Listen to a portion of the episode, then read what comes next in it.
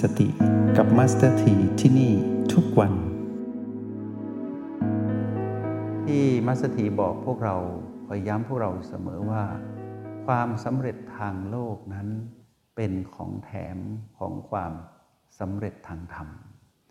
ในเส้นทางของผู้ที่สำเร็จทางธรรมนั้นดูตัวอย่างไม่ต้องไกลนะ นอกเหนือจากอนาถบินทิกาเศรษฐีที่เรามาสนทนากันเมื่อวานว่า ท่านสำเร็จทางธรรมนะ ท่านก็ทำมาหากิน แล้วก็สำเร็จทางโลก แล้วก็เป็นผู้ที่เป็นมหาอุบาสกนะ ที่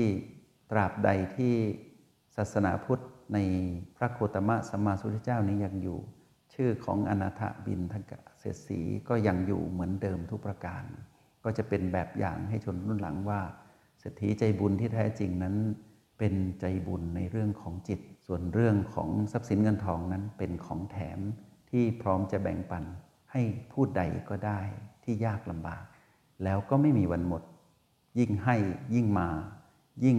เติมเต็มให้กับดวงจิตทั้งหลายที่ยากลำบาก ตนเองนั้นก็ยกระดับจิตสูงขึ้นเรื่อยๆคำว่าเศรษฐีใจบุญนี้ หมายถึงจิตวิญญาณของผู้บรรลุธรรม แล้วก็ยังมีน้ำใจแบ่งปันให้บุคคล ทั้งเรื่องของทางโลกและทางธรรมด้วย ทีนี้ตัวอย่างที่เราต้องมองให้เข้าถึงก็คือพระพุทธเจ้าของเรานี่แหละ ที่เราเห็นว่าหากพระองค์ยังครองความเป็นกษัตริย์ หากท่านไม่ได้เลือกที่จะเป็นพระพุทธเจ้า ท่านก็ประสบความสำเร็จในการเป็นกษัตริย์ เพราะว่าท่านเป็นผู้ที่เกิดมาพร้อมกับความเป็นมหาบุรุษที่มีลักษณะที่ครบถ้วนตามคำพีของทางพราหมณ์ ที่มีลักษณะของผู้ที่เกิดมาเป็นผู้มีบุญญาธิการสูงส่ง หากท่านเลือกในเส้นทางนั้น ท่านก็จะอยู่ในกรอบของความเป็นทางโลกนะ ท่านก็อาจจะอยู่ปกครองในระดับหนึ่ง ก็มีคนพูดถึงว่า ท่านเป็นมหากษัตริย์ผู้ยิ่งใหญ่ปกครองอย่างโน้นอย่างนี้ แต่ก็จำกัดอยู่แค่วงนั้น เพราะว่าห่างไกลจากเราเหลือเกิน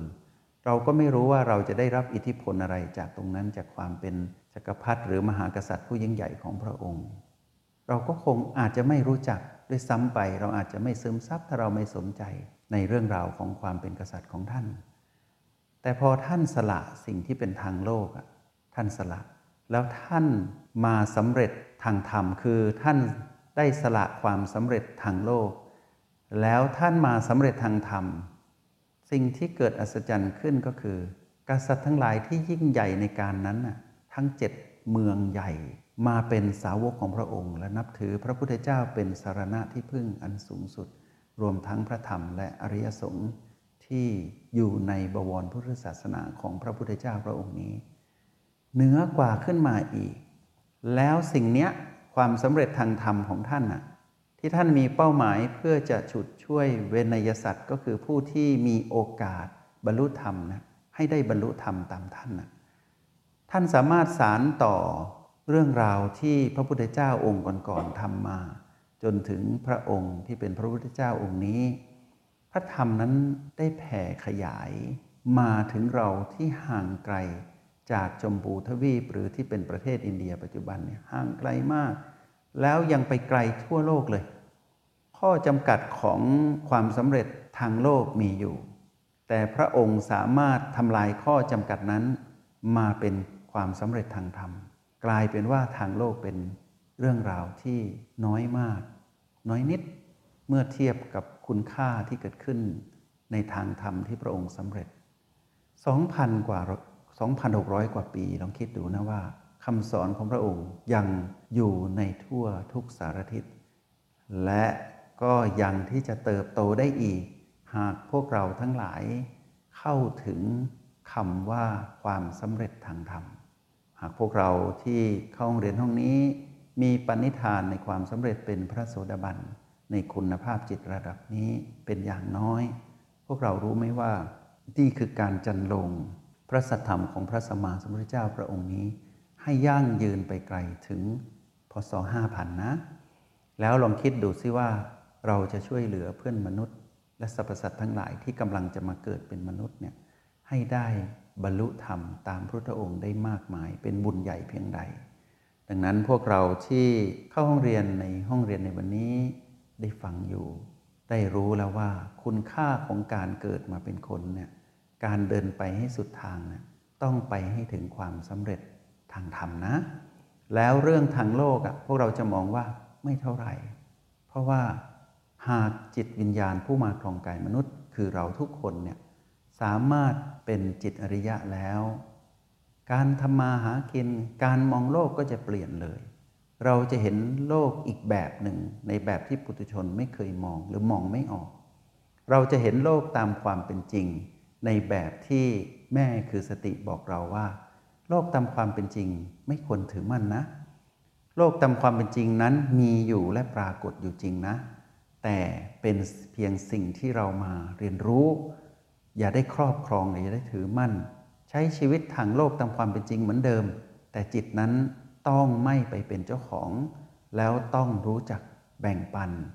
แล้วต้องสิ่งที่สำคัญที่สุดคือต้องปล่อยวางความถือมั่นให้ได้ ทีนี้เมื่อจิตอริยะปรากฏ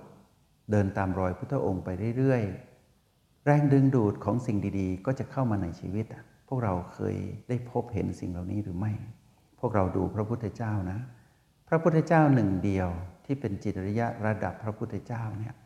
สามารถดึงดูดจิตอริยะของคนที่สำคัญที่มีอิทธิพลทางสังคมมาก ๆ ในยุคที่พระองค์ยังครองกายมนุษย์อยู่นั้นมามากมายนับไม่ถ้วน แล้วแรงดึงดูดเหล่านั้นน่ะกลายเป็นแรงพลังอันยิ่งใหญ่ที่สามารถหมุนไปสู่เป็นธรรมจักรเนี่ยหมุนไปไม่มีขีดจำกัดเนี่ยสามารถพาคนให้หลุดพ้นจากความทุกข์ทรมาน จากอำนาจของมัน คือตัณหาที่ครอบครองจิตวิญญาณทั้งหลายที่ครองกายมนุษย์นั้น ได้เกิดปรากฏการณ์สำคัญขึ้นมาก็คือ ทุกคนสามารถบรรลุธรรมได้จริง ๆ หาก กล้าหาญแล้วเลือกที่จะเดินตามพระพุทธองค์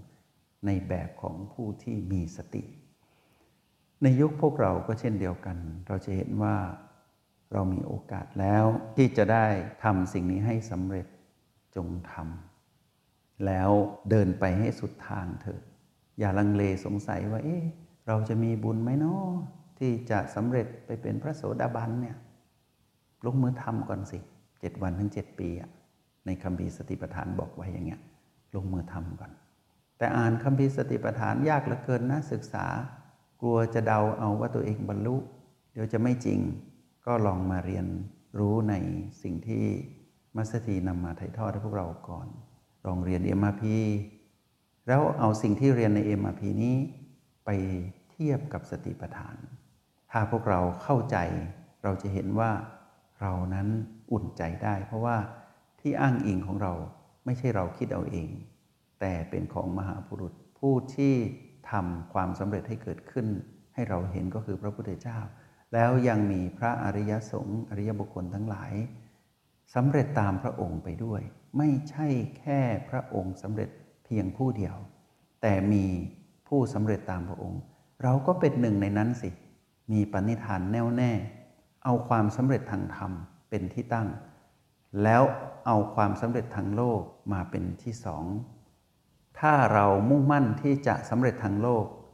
เราควรสำเร็จทางธรรมก่อน ทีนี้ความสำเร็จทางธรรมนี้ พวกเราก็อย่าเพิ่งมองว่าเราเป็นโสดาบันหรือยัง อย่าเพิ่งนะ เรามามองตรงนี้ เราไปสำเร็จที่การสร้างเหตุก่อน เหตุของความเป็นพระโสดาบันคือการเป็นผู้มีสติที่เจริญแล้ว ในระดับคุณภาพจิตระดับโสดาบัน ถ้าหากเราจะพัฒนาต่อไปเป็นจิตแห่งอรหันต์เราก็ต้องมีคุณภาพที่เป็นเหตุที่จะได้เป็นอรหันต์ก็คือ การเจริญสติก็ต้องยิ่งประณีตและละเอียดลึกซึ้งยิ่งกว่าการได้มา ซึ่งคำว่าพระโสดาบันไปสำเร็จที่เหตุนะ มองให้เป็น อย่าเพิ่งไปมองหรือจับต้องสิ่งที่เป็นความสำเร็จที่เป็นผล เพราะอย่างไรต้องสร้างเหตุ จึงจะเสวยผลได้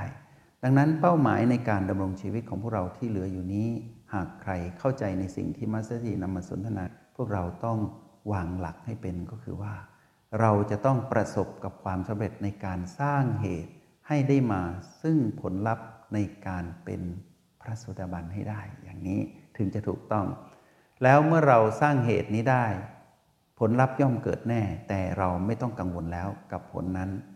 เราก็ทุ่มเทในการสร้างเหตุเรื่อยๆ แล้วก็เอาเหตุที่เราสำเร็จในการสร้างในแต่ละวันเนี่ยไปแบ่งปันให้กับเส้นทางเดินของทางโลกที่เป็นโลกิยสุข